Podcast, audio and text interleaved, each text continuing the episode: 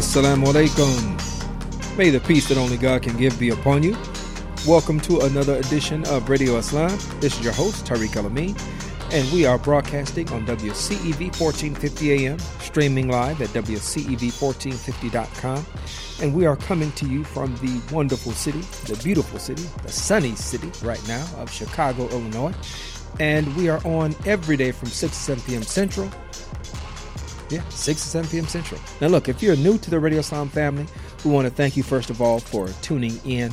Uh, I want to let you know that you can keep up with us by following and liking our pages on social media. You will find us on Facebook, Twitter, and Instagram at Radio Islam USA. That's at Radio Islam USA. And you can also check out those previous episodes that you may have missed out on wherever you get your podcasts. So if that's SoundCloud, TuneIn, iTunes, or Google Play, or any other platform, you'll find us at Radio Islam USA. At Radio Islam USA. All right, Radio Islam family, uh, it is great to be back for another uh, another great week of programming, conversations. And we are starting off this week talking with Dr. Will. Dr. Will Deyamport. Uh, he is the host of the Dr. Will Show uh, podcast. He's affectionately known as Dr. Will and is a recognized digital, digital leader focused on the power of mobile technology to support this generation of tech savvy learners. Uh, he leverages learning outside the confines of the classroom. His mission is to remove technology as an impediment from teachers becoming innovators in their classroom. That is important stuff. So we want to thank him and welcome him to the show. Assalamu alaikum. Alaikum assalam. How are you doing, brother? I'm doing well. Alhamdulillah. Good to have you. Thank you. So, um, yeah, so uh, that is that is a big mission. All right, uh, removing technology as an impediment, uh, and not just from teachers. When I think about that statement, it makes me think about my parent generation, uh, in particular, who I find myself talking to. I mean, more more often than I would. Uh, I wouldn't believe I would have this many conversations to say, how do you how do you log on to SoundCloud, or how do you you know uh, how do you how do you set up a, a Gmail account? Uh, but you're doing it for those who are responsible for educating uh, uh, our, our youth, our, our children. Um, that's a big that's a big job.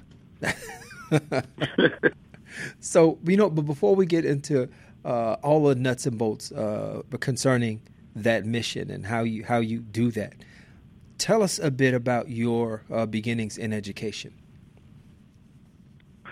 Wow. Um.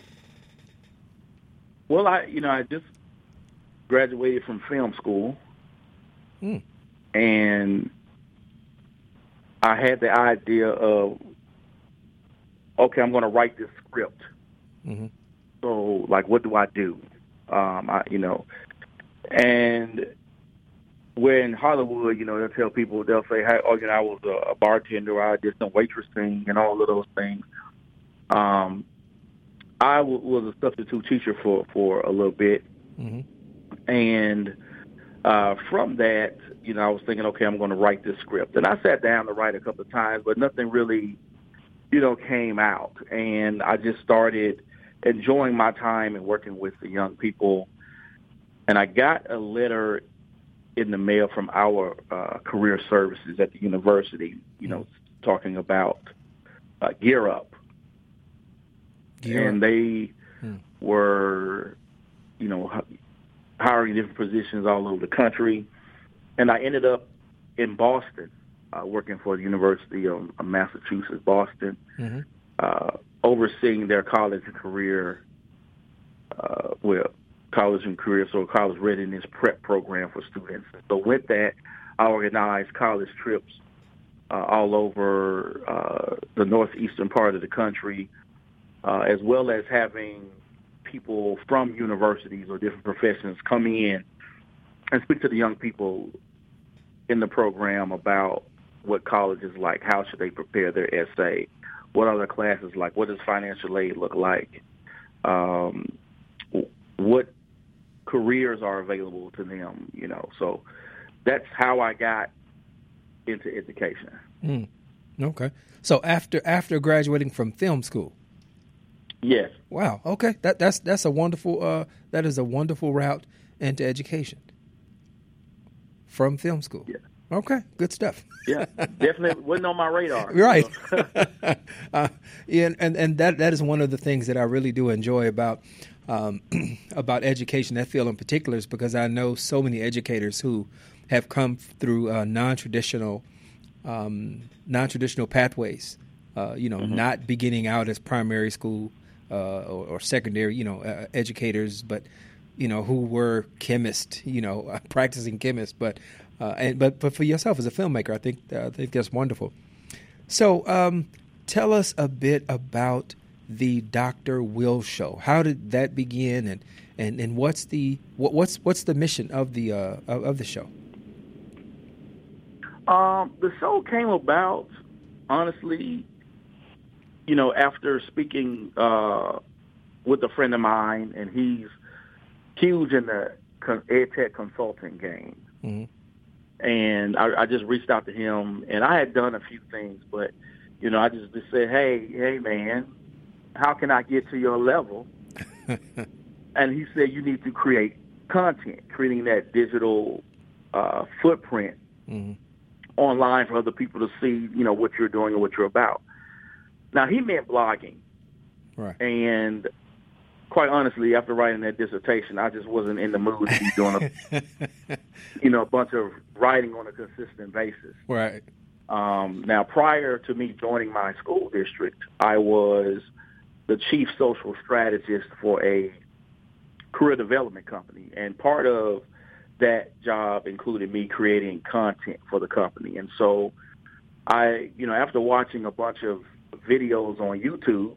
Mm-hmm I decided, well, let me create a uh, sort of podcast video show on on uh, YouTube where I would interview people on a lot of different topics that related to career development and kind of fed back into what the company was about. And so that was sort of my first foray into that medium. And then after having that conversation with Eric, I decided, well, let me go back to that in order for me to create that content and and increase my visual presence online. And so that's where the idea sort of the show came from. And I for the first three years of the show, I did a typical, I guess, educator podcast where I interviewed uh, a bunch of different educators on different technology, technological tools and ed tech and uh, what are you doing in your classroom sort of stuff and I would sprinkle in some career development things, you know, like uh, yoga and, and exercise and things like that. Right. And then I was getting ready to approach my fourth season, and I was like, I'm kind of bored mm-hmm. of talking about iPads. okay. I'm like, you know, like this is my job. I do this every day. Uh, so I'm kind of bored about it. So what can I do what what interests me. Mm-hmm. And I thought, you know, I'll I'll still throw some stuff in with ed tech, but I really want to talk to people about career development and personal development and how can people sort of become their best selves. Mm-hmm. You know, I was telling, I told my wife, and I kind of told people that I'm here to educate the whole teacher. Uh, and so mm. I just started to think about what could I do, and I and I have this real interest in entrepreneur uh, entrepreneurship, and I said, well, let me change the focus of my podcast to start bringing in more people in business. Mm-hmm. And at first, we started talking about social media and digital and business, and now it sort of has has crystallized where I, you know, introducing the show, I say where I interview educators and entrepreneurs on leveling up. Right. And and the show is for me and my attempt to want to get educators to think about themselves as total human beings on how can you be happy with your life and your career. Mm-hmm. Uh, and second, to sort of give them certain tools. So I've done a show on how to buy a house. Mm. Uh, okay. I've done shows on insurance uh, shows on uh, you know how do you save and invest your money. So, and then of course how do you start that side hustle to monetize the talents you already have? So I, am telling educators uh, also stop giving away your genius for free uh, because we are notorious in our field for having different ed tech publications and magazines and other companies come to us and say, hey, can you present for us at a conference? Right. And can you write for our blog? Can you do this? And some of these people have huge names. And it's very flattering to get that phone call or to get that email. And I admit, I spent a couple of years of my life doing the same thing. Mm-hmm.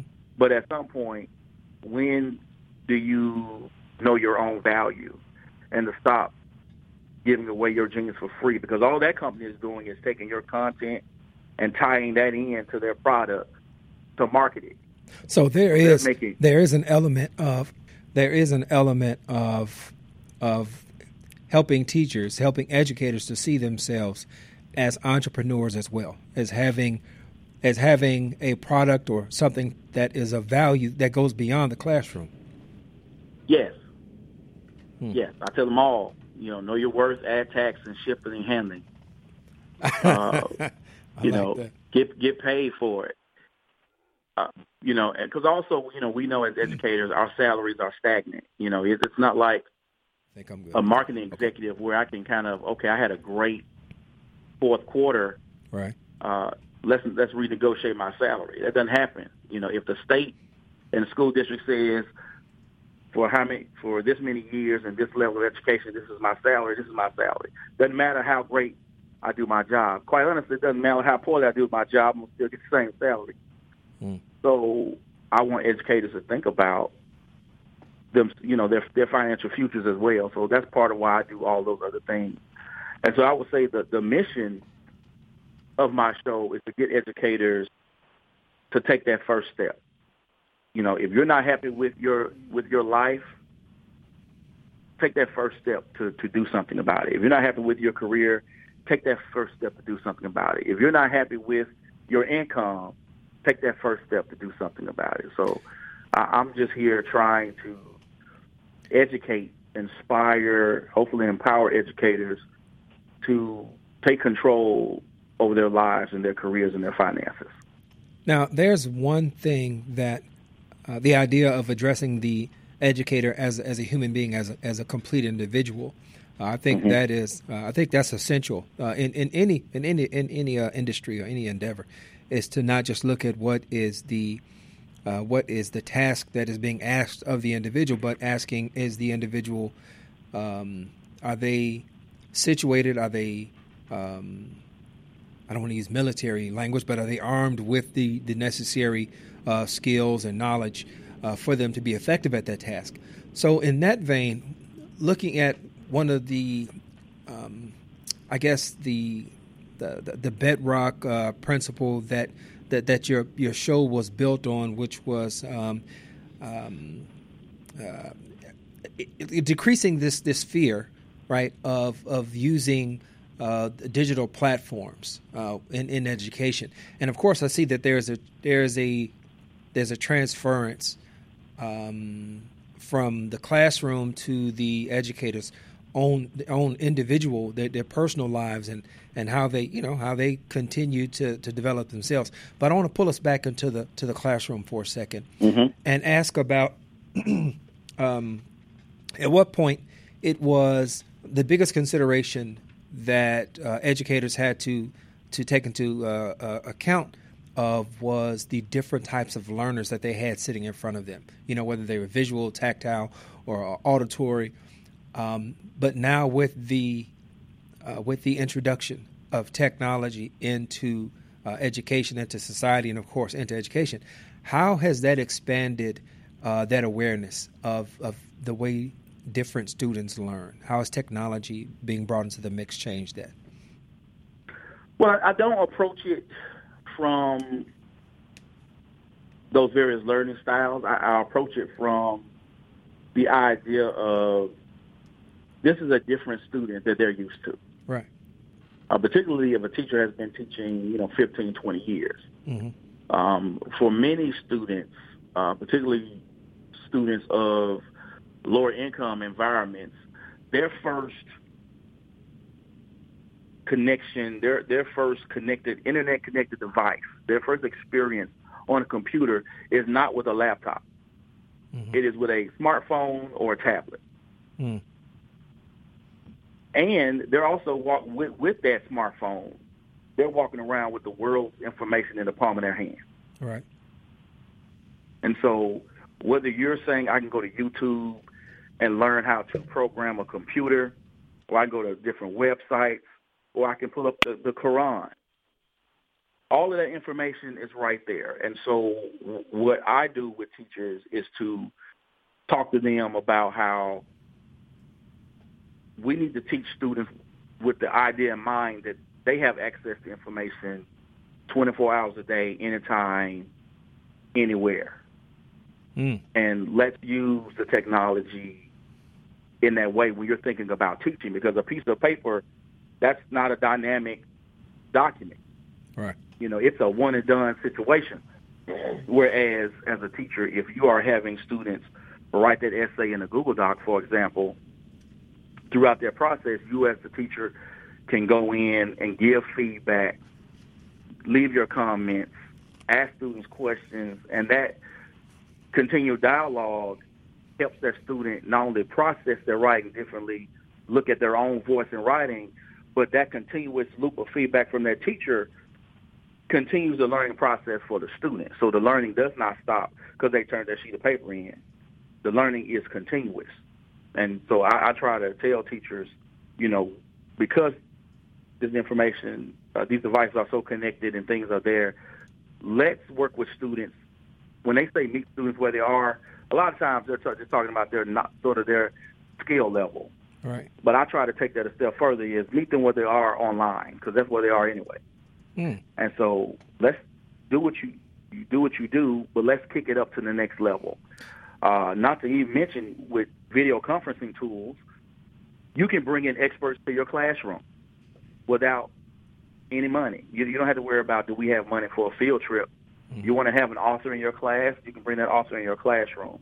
You want to have uh, athletes, you want to have business leaders, anyone, they can come into your classroom and have your students actually ask that person questions and and become more invested in their, in their education as well. So uh, for me, it's just about teachers understanding that the classroom now, because of this technology, you have a classroom without walls.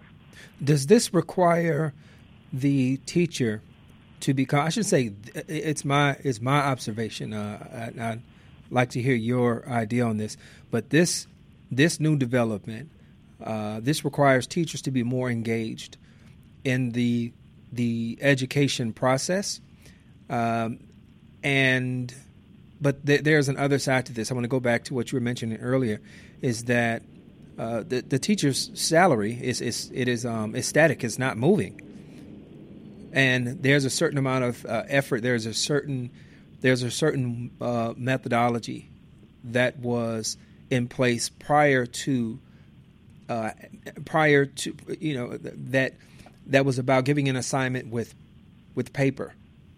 And mm-hmm. okay, this is the assignment. Now I'll take it back from you on Friday. And now it's open up a Google uh, Google Doc, and I'm going to be monitoring uh, how you know how you're doing and giving you almost real time feedback. So it, it, seems that there's there's there's there's a greater opportunity for education and, and development, but there's also at the same time that there's there seems to be maybe more effort that's going to be required of educators as well. Um, would you do you think that's that's a fair assessment? Yes. Okay. Uh, there will be more effort. Uh, one on the front end, there's going to be more effort of teachers learning the tools mm-hmm.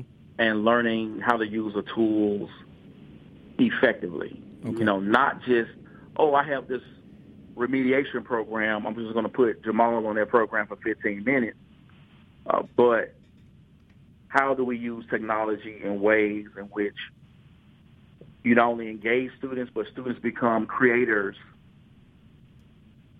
of their own learning mm-hmm. and taking ownership of their own learning and creating products and producing content. So one example I have is uh, Miss Walker. Uh, I, I, I used to call her my general. Mm-hmm.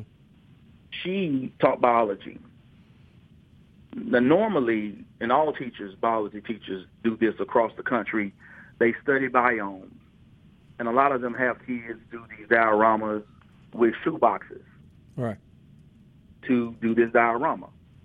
What she did, because of the technology, she told her students, she put them in groups, and she said, you have to create a survivor video based upon your diorama.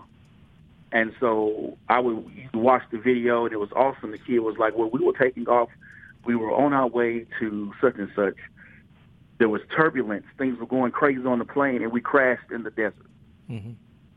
Now they had to tell the story in their video of how, based upon the environment of the of the desert biome, what did they need to survive? Hmm. The students still had to explain and provide evidence of their knowledge of what goes on in the desert biome. But now this was more creative. The students took upon themselves to make the video. They had to do the research. They had to use the technology to make the video, and they had a they had a better time at doing that than the, doing the shoebox. Um, and other times in her class as well, just set aside student groups to say, you will be teaching this lesson. Y'all will be teaching this lesson. You'll be teaching this lesson. And the students had to, again, research the material. They had to learn the material. And then they used different tools, whether it was Nearpod, Google Slides, Quizlet Live, and they taught their fellow classmates. Mm. And okay. she remarked how they actually did a harder job on some things that she may have done. Mm. And, and so they owned the learning. So they weren't just passive participants, you know, just sitting in the background with a worksheet. They were actively participating in their own learning. Uh, and now, you for know, some teachers, I'm sorry, go ahead. You know, it takes work for them to get to that point, right? Mm-hmm. And another point, it takes for them to let go. And what I mean by let go is let students run with the learning and not them having to control every minute of the day. That is a huge paradigm uh, shift. Uh, yes, uh, definitely. And in that in that last statement you made, you you answered a question that I, I had been I had been thinking about, which was um, the possibility of having this technology that is very much almost second nature uh, to the, the, the, children of today. Um, has it made learning, I don't want to say easier, but no, has it reduced their desire to learn because there is so much uh, at their fingertips? There's so there's so so many possibilities. Um, but your that last example, it definitely refutes that idea. Yeah, they they love it. Yeah. Now, I, I'm not going to say every student does well with the technology because some students, I mean, let's be real, they're they're kids. Uh, some don't. because come, some come to school don't want to be bothered at all. Right. Uh, but for those who are like, I'm here, they enjoy that better than the pencil and paper because one, that pencil and paper, they're just sitting there quietly with that sheet, that worksheet uh, with the tools, they get to interact with classmates. They can have those conversations. They get to do things and create that and stuff that they normally can't. Even with a Quizlet Live, and they're putting in groups to do this, they're in competition with their classmates to see who can answer the not only the correct answer, but the correct answer the fastest. Mm. And, the, and the way that program works, if someone submits an incorrect answer, you fall to the bottom. Even though you may have been first, you automatically fall to the bottom. And then they have to work their way back up to the top. And all of this is done live. And they have a blast at it because they want to be number one. Uh, so it, it, I enjoy what I, I am seeing with the technology because not only our kids using tools that they would normally do because they have their devices with them all the time. You'll see them in the hallway. Yeah. You'll say, "All right, now you know you need to put that phone away." Mm-hmm. Uh, so, but they they they already have the phones. They already have the devices. They're already shooting video. They're already on YouTube and Snapchat and these other things. This is just a way for them to learn how to use those devices for learning and not just for consuming, you know, other content. And some of that content is not, you know, age appropriate anyway. But this right. is a way for the teacher to show them how to use use those devices and the content in more meaningful, positive ways for educational purposes. Let me ask this, and this idea of meeting the students where they are, uh, and mm-hmm. where they are, if you find, and I've, I've got three teenage uh, daughters, and their phones uh, stay glued to them, you know, unless we, and, and we have an app to shut them down, uh, which mm-hmm. is probably the, the best thing we've ever done. Uh, you know, nine o'clock, apps go off. Um, but do you, what is the impact that you see um, with regard to, uh, say, the more affluent uh, uh, school districts uh, and their their counterparts, usually found in inner city neighborhoods? You know, you're talking about generally black and brown um, communities. Um, what are the what has technology done to maybe erase or uh, has it has it has it uh, diminished some of that some of that that divide that was really very obvious uh, in the past with regard to if you could you you know if you looked at textbooks uh, your uh, your economically strapped school districts they, their textbooks might be years you know years and years old uh, whereas the more affluent school districts they have new textbooks. What has technology done with the majority of our young people walking around with phones? What has that done to to bridge that? Well, with the information, because it is online, they have access to that information. So even uh, there are a lot of schools now because the physical books mm-hmm. are expensive. Right. And so let's just say even you can have a school district where they may purchase 30 books of this textbook. They also get that digital version. The mm-hmm. kids are not taking that textbook home. Excuse me. Right. But that digital version, they can gain access to that, gain access to that digital textbook away from home. Mm-hmm.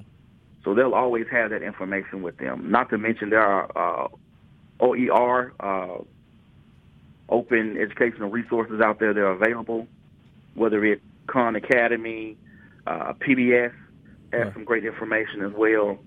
And all of this free information teachers are able to use to disseminate to students, whether they use it via a learning management system or Google Classroom. But they're able to create, curate those resources and give them to students. And so they'll have that information. Now, the, the one of the problems with using this technology and where some people will tout study style where technology hasn't changed test scores or hasn't changed the environment. One of the biggest problems is one of the problems that you are seeing is people are taking these 21st century technologies and they're trying to apply them in 20th century ways of thinking about teaching. Mm-hmm. And that's just not going going to work. You cannot have the teacher stand up there for, you know, and lecture for 40 minutes, say, "Oh, do this and do this on on the computer," and expect that to make a difference. Right. You know, you as a teacher, because all of us take those uh, diagnostics you you look at your classroom, you can tell you have various writ ranges or Lexile levels in your classroom.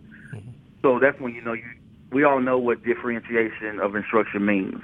So use the technology to differentiate differentiate your instruction, where you can actually break your students up into smaller groups and give them targeted instruction, and then better levy your time as a teacher to meet them where they are academically, as opposed to trying to teach to the whole group which we know that's not going to happen. I mean, that, that that's not effective. Mm-hmm. Uh, and so, by doing that, and then again making students own their learning, mm. where they're creating, they're providing evidence of their learning. So instead of them, it's okay to have them learn how to write, you know, the, the, the five paragraph essay. But in doing that, why not have students keep a journal? Why not have students write an ebook? Why not have students create a, a blog? They're still going to have to write the five paragraph essay, but they're not just writing a five paragraph essay on anything. Now they're actually producing something. Right. Right. And so that's where I see the technology being able to bridge the gap when people let go of this is what traditional teaching looks like and actually embrace what the digital environment is. Right, because you can't go in, back. And bringing in those additional resources. Right, right. Okay. Uh, Radio Islam family, we're going to take a short break. Our guest today is Dr. Will Deyamport, uh, Dr. Will of the Dr. Will uh, Show. Uh, and we're going to take a short break, as I said, and we'll be back in just a moment.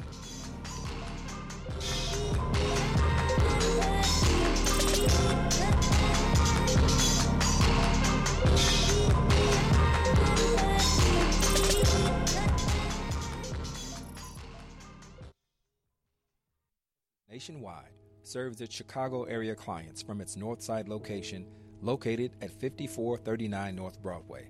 They provide housing, social services, education, basic human needs, and food security. The Syrian Community Network has Arabic speaking staff and is a partner organization of the Illinois Coalition for Immigrant and Refugee Rights. You can get more info by calling area code 872 806 0141. That's area code 872 806 0141 or by visiting their website at SyrianCommunityNetwork.org.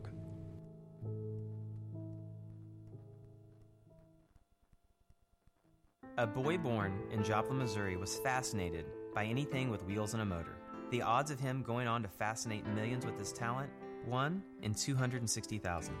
The odds of him having 15 career NASCAR victories? 1 in 1.7 million. The odds of a child being diagnosed with autism 1 in 88. I'm Jamie McMurray, and my niece has autism. Learn more at autismspeaks.org/signs.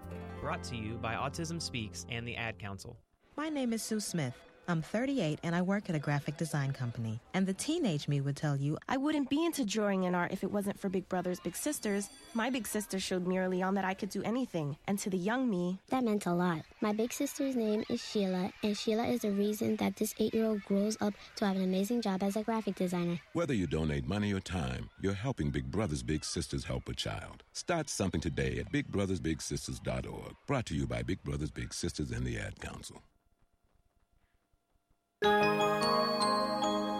Radio Islam, the nation's first daily live call in talk radio show produced by Muslims for the mainstream market. Radio Islam, on the air since 2004 because of your generosity. Radio Islam salutes its most valuable asset, you, our listener. From our producers to our interns, we appreciate your support. Thank you.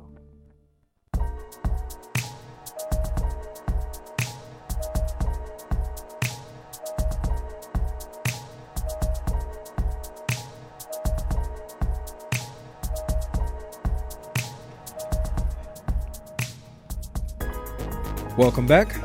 Welcome back to Radio Islam. This is your host, Tariq Elamine, and we are broadcasting on WCEV 1450 AM, streaming at WCEV1450.com. Remember, folks, you can keep up with us by following and liking our pages on social media. You'll find us on Facebook, Twitter, and Instagram at Radio Islam USA. And you can also catch us wherever you get your podcast SoundCloud, TuneIn, iTunes, Google Play at Radio Islam USA. All right, our guest uh, with us for this edition of Radio Islam is Dr. Will Deyamport. He is a uh, leader in digital education, um, and we've been talking about uh, just um, how, how it presents itself in the classroom uh, with with educators uh, and beyond, and also talking about a show. But since we're still in the classroom, before we jump back out into uh, outside of the classroom, I want to ask Dr. Will Explain this idea, the term blended learning, for those who uh, may not be familiar with it, who are not uh, in education.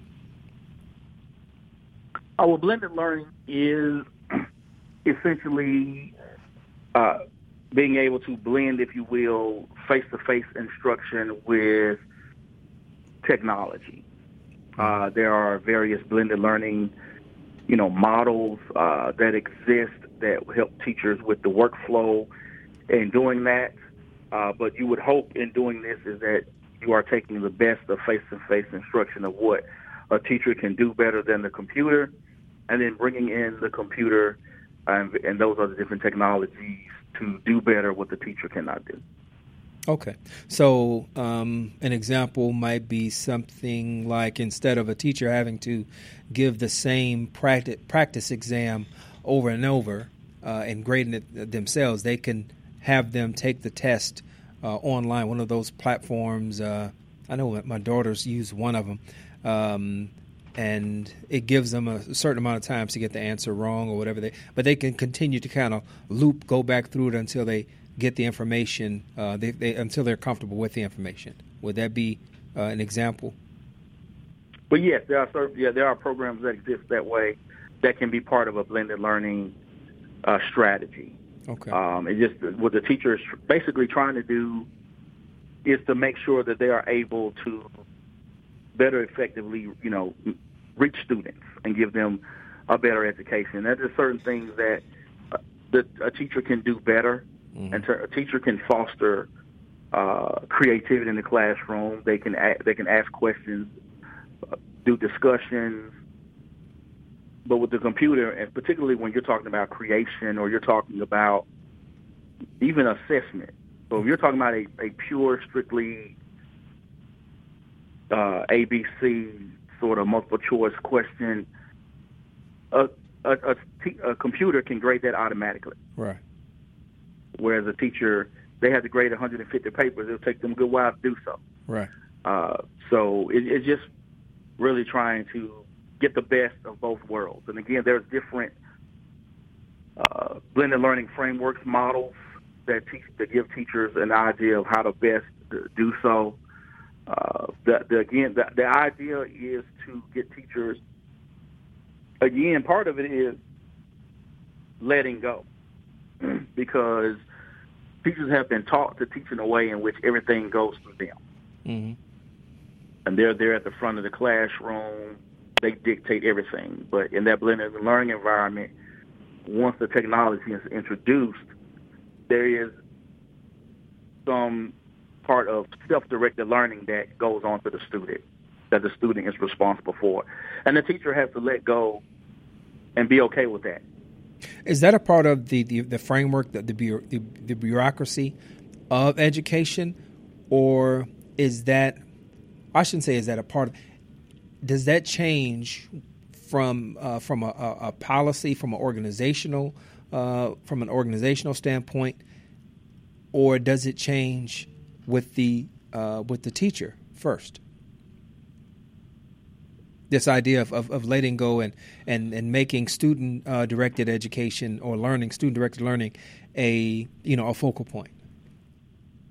I mean, everything has to come from leadership. excuse me, because even if a teacher took it upon themselves to do it, and it wasn't necessarily policy, an administrator can come in and shut it down. Uh, so from that perspective, everything has to come from leadership.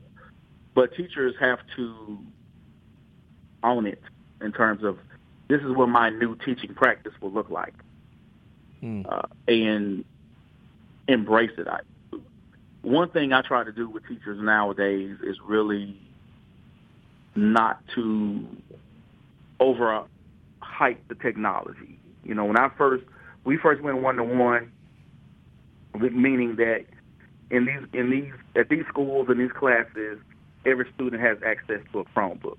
Right. In every class. Uh, I came in with the I, I was hyped. And I was all right, teachers. your students are going to be able to do this. They're going to be able to do that, and it, technology is moving education and transformation. And I had a couple of teachers jump on board that with with that philosophy but a lot of them, it was too big of a mission, too big of an idea for them. And so after I got really frustrated and really wanted like, okay, I got to get me a new job. This is crazy.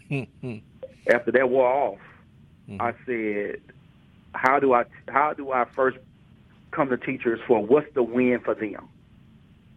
Mm. If I can get them to think about what's the win for them, right, and then gradually I can get them to that other side of digital transformation. And I just started talking about, all right, you got a nine weeks test coming up. Instead of making thousand copies for the day and hand grading all those papers, how about we use Schoology to grade your nine weeks test? What's that, Schoology? Schoology. It's a learning management system. Oh, okay. All right. And so once they did that and they found out my day is over. Mm. I can go home. I'm free. then, oh, well, what else can I do? Right. And so once they found the ease of it for some teachers, then they wanted a little more. And then I could give them a little more and a little more until they were ready to understand now let's take that leap forward that I was talking about in the beginning of the school year. And so that's sort of my how I work with teachers now is not to overwhelm them with the bigger picture. Mm-hmm. Let me say, let me show you some wins. Mm-hmm. Let me show you how you can shorten your day, how you can better your day, how you can this this this gap you have with your students that you talk about. Mm-hmm. Let me show you how we can close that gap. And once they are comfortable with using the technology and they're having these wins, then we can get to the point of let's talk these overreaching ideas of transformation. Now, even even with um, finding the Withams, right? The, what's in it for me? Uh, mm-hmm. Even after that, are there still some educators that show reluctance uh, as far as uh, embracing tech in the classroom? Yes. okay. Yes. I, I guess that would make sense. it would have to be some. Uh, so, so uh, I'm not gonna I'm not gonna ask you to, to dwell on them, but, but I'll ask this also, uh, and this is kind of segueing outside of the classroom a bit. Teachers, um, educators as a, as a whole, uh, the ones who and most that I that I know, they see it really uh, almost as as a calling. Uh, you know, and they work not just at at, uh, at at school, but they take work home with them uh, and you know work well into the you know into the nights. Quite often, those who um, you know you know it just happens to be part of uh, the just part of the of of the occupation. Um, mm-hmm. And I'm I'm setting that up to to ask this question: When you get to uh, when you talk about not giving away what you have uh, for free, and seeing yourself as a whole person beyond just what you bring to the classroom. What is what are some of the challenges that you found um, in trying to get educators to see that um, for those who spend that kind of time, and when it's just and it's all about giving back to the class, giving back to the school. How do you how do you get educators to see themselves as a, as a whole, as a whole person uh, and and and start setting goals and and, and working on themselves? Uh, I'm still working on that. Uh, I, I think the the biggest obstacle yeah. is educators. Like no one joins the field of education for money, mm-hmm. right? No one says, "Oh, I'm going to grab this master's degree." Where in another field, a master's degree can give you a director's position where you can be making, you know, depending on where you are in the position, you can be making eighty thousand plus. Mm-hmm. As a teacher, that eighty thousand just gives you a, a minimum bump in salary. Right. So teachers are pursuing these degrees for more knowledge to become better at their jobs. It is not a wow, this is going to set me apart from anyone else, or this is going to really catapult my career for this big money. Uh, so no one is joining the profession for money, and then we're not talking about money and like other careers do, and we are. You hear a lot of educators really talk about the, the impact. You know, you'll hear teachers, "Oh, we are part of the most noblest professions on the earth." Right. You know, they always talk about the impact, and I say, well, you got to think about that income too, because you got bills. Mm-hmm. Uh, and so I'm still working because I, I have teachers who they that's what they they really think about the nobility of the profession. How I'm here to help the kids. They focus on the kids. They give selflessly to the kids, even though they're not making much money. They still spend out of their pocket for school supplies. They still spend out, out of their pocket. Oh, I know this kid is not going to have uh, lunch today. Let me give him some lunch money. Um, and so this whole working on their mindset is something that I'm hoping the podcast will at some point get people to take that first step. But people, dude, I had pushback from a, from someone when I first started my show. He said, "Will, you keep talking about this money. Why are you talking about this money?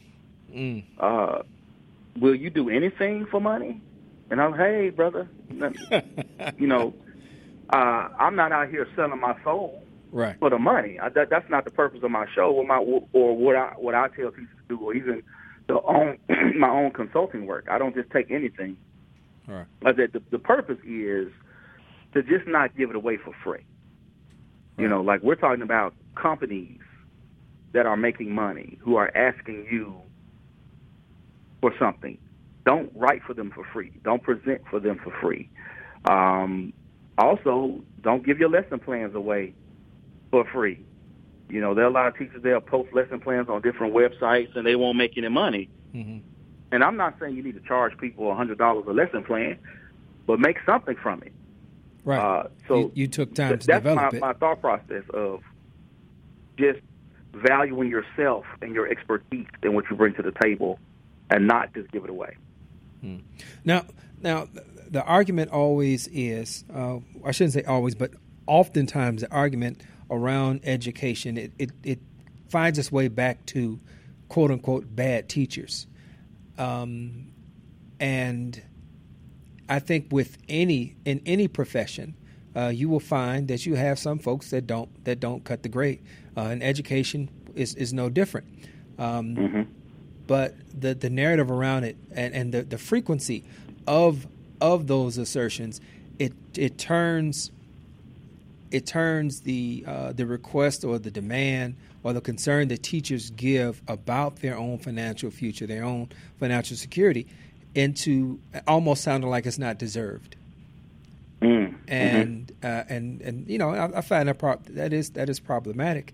If we value education uh, the way we say we do, then then we would show it and the money, the the, the, the public dollars that we allocate for education. Um, so that was just my my little two cents on that. Uh, but is that is that something that you have also found to be? Uh, is that a sentiment that you found to be shared by uh, those who are in education, where they feel they feel funny talking about money? They do. they do feel funny talking about money, and It's that starving artist kind of thing. yes, and I find it to be like really odd. Like, you know, you have bills, and then on top of that, you have children who do activities that require you to spend some money for. Uh, that so, and part of my thing is freeing themselves from the worker mentality. So they have no problem taking on that second job at J.C. Penney's hmm or somewhere else. Right. And I'm trying to get them to understand is if you sell and monetize your expertise, whether that means you're, you are a contract trainer for an ed tech company, or you become a consultant yourself, or you write a book, mm-hmm. you know, and because you can self-publish your book and not even have to worry about a publisher. Amazon may, Amazon's going to take a little little taste of, of a fee, but you're going to get most of the money. Right. Uh, so there's different ways for you to monetize and also save time for your family. Like there are ed consultants out there who they're making ten thousand dollars for the day. Wow. You're you're not going to make ten thousand dollars in a month working part time at J.C. Penney. Mm-hmm. Uh, so I want them to understand what does this money look like, and be okay with thinking of themselves as a business of one. Uh, you know, we recently, I guess over the past couple of months, there were teachers in Oklahoma and I think Kentucky, and they went on strike. Mm. Yes, I, I, Because- I was listening to it. I followed the uh, Yeah. Kentucky one. Yep. Yeah, because they knew they were they were very you know very underpaid Mm-hmm. for the amount of work that they put in. Uh, I was I was watching some videos of some other teachers. They're like, "Oh, I got three part time jobs." I'm like, "What?" I'm thinking, "What?" Like I know what your day to day looks like. I, I even my wife is a teacher as well, Mhm. so I, I know the time and effort they put in. And so for the, for that not to be rewarded financially is crazy in itself. But for them to not sort of how do I how can I monetize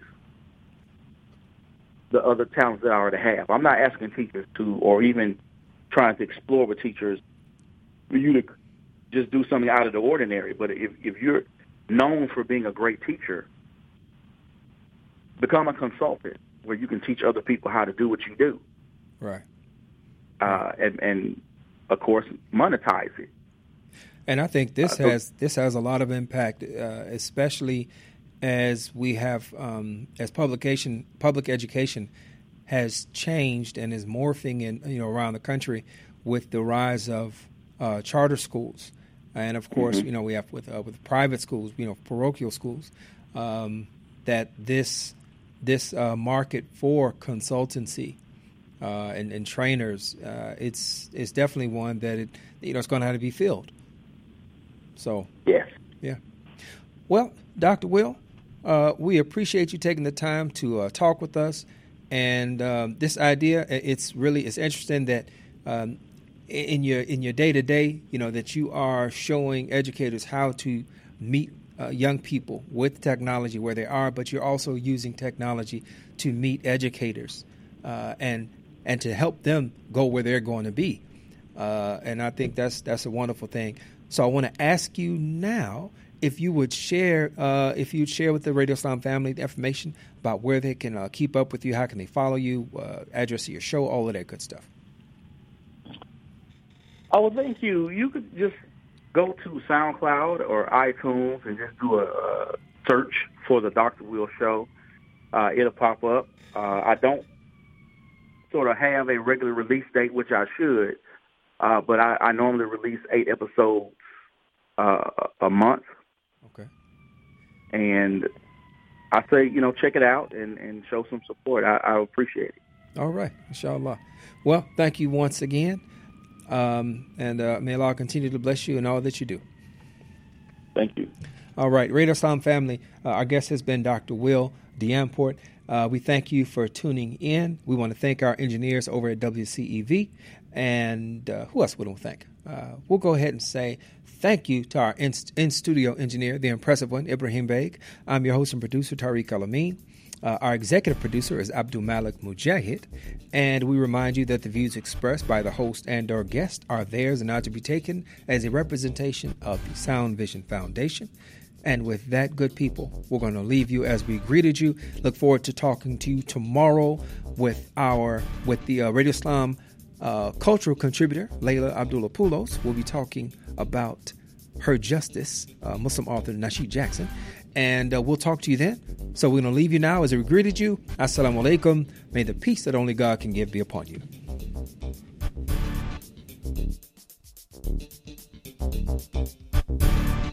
you.